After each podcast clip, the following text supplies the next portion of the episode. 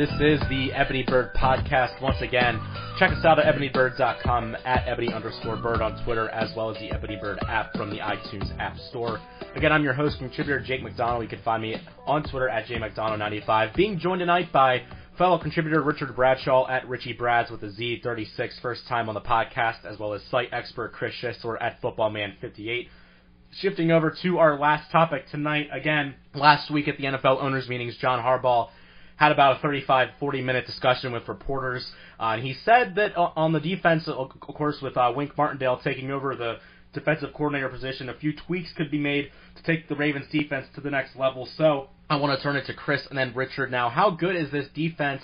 And what do the Ravens still need to add? Um, I have, you know, possibly another inside linebacker. Um, I want to make a joke and say that another defensive tackle needs to be added. Um, and then possibly, you know, with Jimmy Smith's health still being a concern, I know that Harbaugh said last week that he is expecting Smith to be back by the start of the season, possibly even training camp, but you can never have too many cornerbacks on a roster. I think the Ravens have learned that the, in the worst possible way over the past couple of seasons, and even We've seen guys like Maurice Canady and Tavon Young deal with injuries as well. So maybe drafting another cornerback isn't a terrible idea, and possibly you could even make an argument that drafting a free safety, a ball hawking safety. Uh, in the wings to wait in the wings of the 33 year old Eric Weddle might not be a bad idea at all. With Weddle being up there in age and also taking up a hefty cap hit, so uh, Harbaugh says he wants to take this defense to the next level. He thinks they need to add a couple things here and there. So what exactly? Let's let's say this: if you were Eric DeCosta, or you were John Harbaugh, or you were Ozzie Newsome, what specifically or what exactly would you be looking to add to this defense for 2018?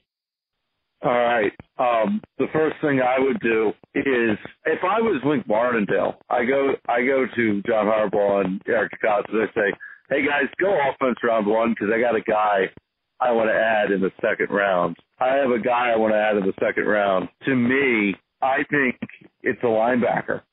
You look at at the linebackers, Josey Jewell in the second round, second or third round makes a lot of sense. Um, Malik Jefferson in the second round, totally down for. Linebacker inside, yes. And then I I say, hey, let's use Tyus Bowser, Tim Williams. Let's have a rotation let's have a rotation, a real honest to goodness rotation. And let's stop with this three man pass rush and let's stop with this cover three. Let's attack the seams every time we start playing soft. Let's stop with that. And, you know, in the fourth round, let's get a corner. Let's get a corner in the fourth round uh, that can play. And you know, whether he starts or not is irrelevant because we got Marlon Humphrey, we've got Jimmy Smith if he's healthy, and you know what, Tavon Young and Maurice Canady can play. So, you know what? If Derwin James is there in the first round, though, I don't know how you pass him up. 16, I think the conversation's over, though. 16, the conversation's over. He falls, I don't think he's going to. He falls to 16, you pass on Derwin James, I don't know how you do it. I just don't know how you do it.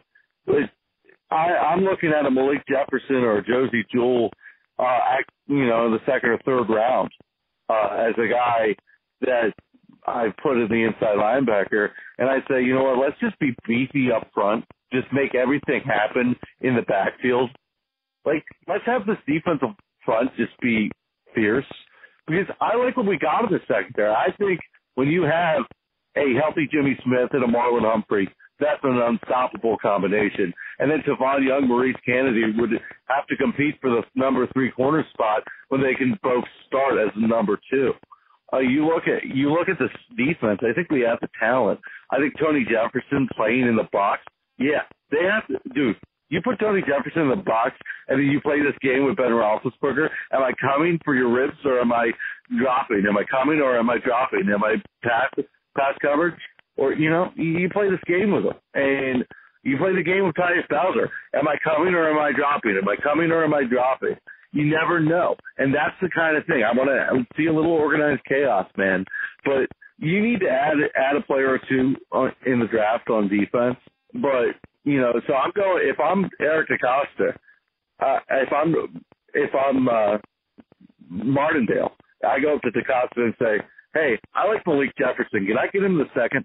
Yeah, uh, so if I'm going to put on my GM helmet here and say, just for sake of argument, that we're going to do another defensive focused draft, I think you need to get a, another pass rusher who has the potential to be a premier guy because I like Tim Williams, I like Matt Judon. Zaza's good, but he's also going into the final year of his contract. And we just talked about moving Tyus Bowser inside. You I and I'm not trying to knock these guys by any means, but I don't know that any of them are the premier guys that Suggs was in his prime.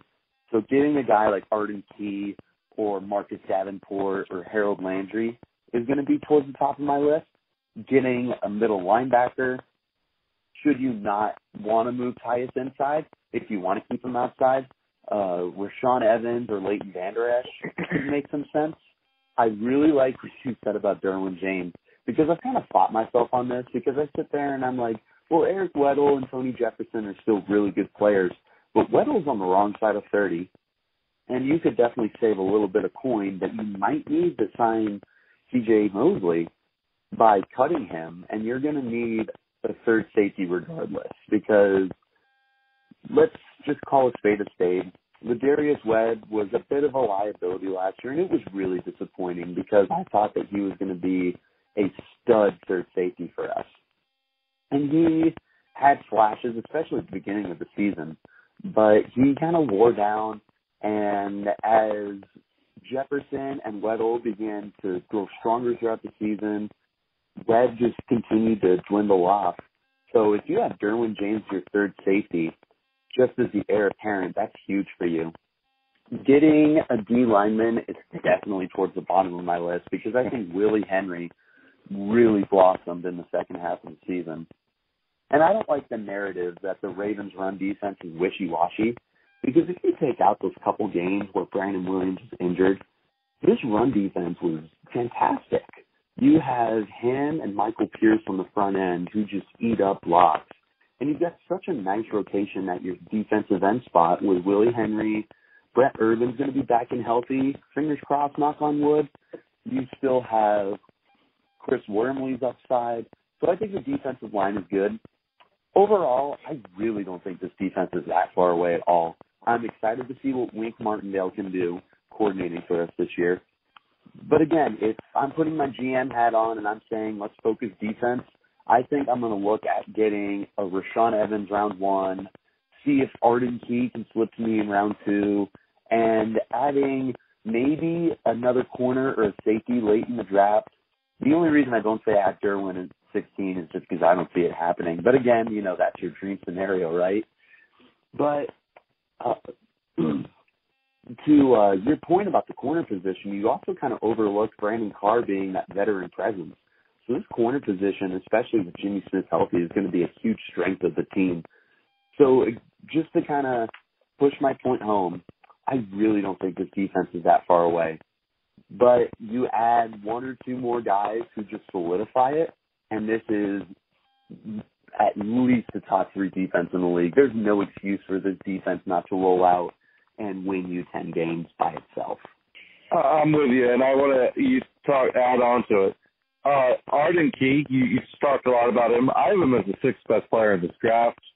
Um, you look at his quarterback heavy first part of the draft, and I see I have a bunch of players that could drop down. I had Bradley Chubb, Roquan Smith, Arden Key, Minkah Fitzpatrick, all as top 10 players. Derwin James as my number 10. You want to tell me that with four or five quarterbacks going in the top 10 or the top 15 picks that defensive talent is going to be there at 16. Raven fans might not want to hear it, but a good defensive player with a 16th pick is far from the worst thing that can happen. Absolutely. That's uh that's honestly like again, especially if Calvin Ridley or Derrius Guice or Courtland Sutton is there and you were to pass on one of them for Marcus Davenport or Rashaan Evans, of course at first I'm gonna be upset. But if you're telling me like if you have hindsight, you tell me, hey man, Marcus Davenport is gonna get seven, eight sacks as a rookie and the Ravens are gonna get fifty sacks because of him, or Rashaan Evans is going to be in the top 10 on Pro Football Focus and run stopping percentage, I would absolutely sign up for that because you're just so close. And the Ravens have been known to win games with defense, short of that 2012 postseason run, which was the greatest ever for a quarterback because of Joe Flacco throwing those 11 touchdowns, zero interceptions, and carrying the team to the to the Super Bowl title. Despite what some people have tried to tell me that the defense won that Super Bowl, every Ravens fan knows that's not true. But that's the exception, not the rule. This Ravens team historically has won with defense. And to add the last piece or two to complete it is more than okay with me. Because I think we all had that expectation that 2017 was going to be a huge year for this defense, and it was a letdown. But they're not that far away. And I'm going to agree with you 100% on Arden Key. He is one of my favorite players to watch. This oh, he's ferocious. Mm-hmm. He's, he's ferocious. So violent. Number number one word you think of. I I mean, I, I don't like I don't like to watch highlights uh, because you know anyone looks good in the highlights. But you watch his game tape, it looks like a highlight reel. It's ridiculous. And uh, I I want to I want to point out to the second round, second and third round. Right. So at wide receiver in the second and third rounds, I got guys like James Washington, Marcel Ateman, Auden Tate, Hayden Hurst, the tight end. Um, you look at all these wonderful options. I mean, it's just ridiculous. Calvin Ridley, I honestly think could go in the second round. You you see, I I mean, want to be shocked. DJ Chark. You look at all the tight ends. Uh, Mike Gesicki. If you, you, I could just name names all day long. Deon Cain, Antonio Callaway in the third round. Yeah, sign me up for that. I'm fine with Michael Gallup. I'm a big Mark Andrews fan, the tight end from Oklahoma. Oh, he reminds me of Heap. He reminds me of Todd Heap. 100 mm-hmm. percent. He's just that vertical threat for you. Here's the thing, though.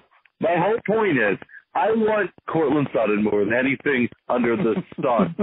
if, if I want Courtland Sutton so bad, I I'll take a Derrius Guice. I want offensive talent. I'll take a Dallas Goedert at 16. I'll do it. If you think he's the next Rob Gronkowski, don't tell me you want, want to take him before 16. Oh, come on. If Gronk is in this draft, that's your player comp. You're like, oh, but I want to draft him before 22. You're an idiot. Um, sorry, I, I'm tired of people comparing him to Gronkowski and saying, well, he's a late first round at best. Because he played at South Dakota State. I don't care if he played at your grandmother's senior center. I don't care. All right. Um, so I want offensive talent, but look at all those guys you get around too. Another guy, I'm going to give you a guy that you're going to think, hmm, you're not thinking a lot about. Akrum Wadley. Reminds me of Le'Veon Bell. I I'm going to be honest with you. I'm not a huge Akrum Wadley fan. So just to play devil's advocate with you, if you can get him in the fourth, fifth round, I can live with it. I think but, you can that that would be great value. And at that point, I would be like, okay, that's fine with me because Buck Allen's going to be a free agent, and Wadley is a very proven receiver, so that's fine with me. Uh, I would love. I'm a huge Royce Freeman fan. I love Nick Chubb. Everyone knows about my huge man crush with Derrius, the angry ballerina Guice. He's kind of so, your Courtland Sutton. I mean, he's he. If you could have anything under the sun, you might end up with that. Absolutely, dude. He's just so much fun to watch. Like you were just saying with Arden Key, it's hard not to think that Derrius Guice's game tape isn't a highlight reel. If I showed you some of his film, you'd be like, "Well, show me his real tape," and I'd be like, "That is his real tape." I know. He's running through guys. He's pissed off. And hey, I got my big, I, need. Yeah, I got my big board to 112 tomorrow. I'm going to try to get it to 150 um, to 200 in the draft. I'm hoping it'll be like 350. But here's the thing. Here, here's the thing. There's so much talent in this draft. Honestly, if the Ravens get a bust in this draft, Ozzie needs to retire a thousand times. I 100% agree with you. I think that this draft is going to be critical in making sure that you put yourself over the top. I think a lot of people's jobs are on the line. I'm a huge John Harbaugh fan, but if you're only winning nine games and you're out of the playoffs, he's out of the picture. Mm-hmm. Ozzie Newsome's retiring, but again, if this is a bad draft, it might be nicer that we let him retire because you can consider firing him for a really bad draft. But I think that the Ravens are a lot closer than anybody wants to give us credit for. And I think this draft, if you hit, is going to put you over the top. Guys, we're not worse than the Cleveland Browns. Oh, we're just not. or the Bengals, who have just tumbled down. We're worse, we're worse than Marvin Lewis. I don't understand why, but when when Marvin Lewis is on that other sideline, somehow we always find a way to be worse. I don't get it. I think that's why he saw the top. That's well, we are frustrating thing is we just we seem like we play down to the Bengals, but I'll tell you what, just as a Ravens fan, when we're not playing them, obviously, I don't think I'm happier than when I'm watching the Bengals continue to lose games and continue to let Marvin Lewis run the reins. There's nothing that makes me happier inside as a Ravens fan. Well, we are just about three weeks away from the NFL draft. I'm honestly getting excited hearing about all this draft talk week after week, and I know the talk's going to be heating up as the weeks go on, and it's really going to be exciting, and it's time for the Ravens to finally see what they're going to be able to do. Ozzie Newsome, Eric DeCosta, John Harbaugh, everybody getting involved in the war room. It's coming up in just about three weeks. So we really have, before we go, we really have to thank uh, contributor Richard Bradshaw for joining us tonight. It was certainly good to have uh, another first-time caller in on the podcast. We certainly want to have you again on sometime. Again, Richard, uh, thanks again for calling, and uh, again, you can follow him on Twitter at RichieBrads36. And so, again, for Chris Footballman58 out on Twitter. I'm contributor Jake McDonald at jmcdonald95. One more time before we wrap things up and sign off here, check us out on Twitter at ebony underscore bird as well as ebonybird.com and make sure to download the app from the App Store for all of our content. And of course, the podcast, as always, brought to you through iTunes and SoundCloud. So, with that being said, next week we'll be right back here on the Ebony Bird podcast, one week closer to the 2018 NFL Draft.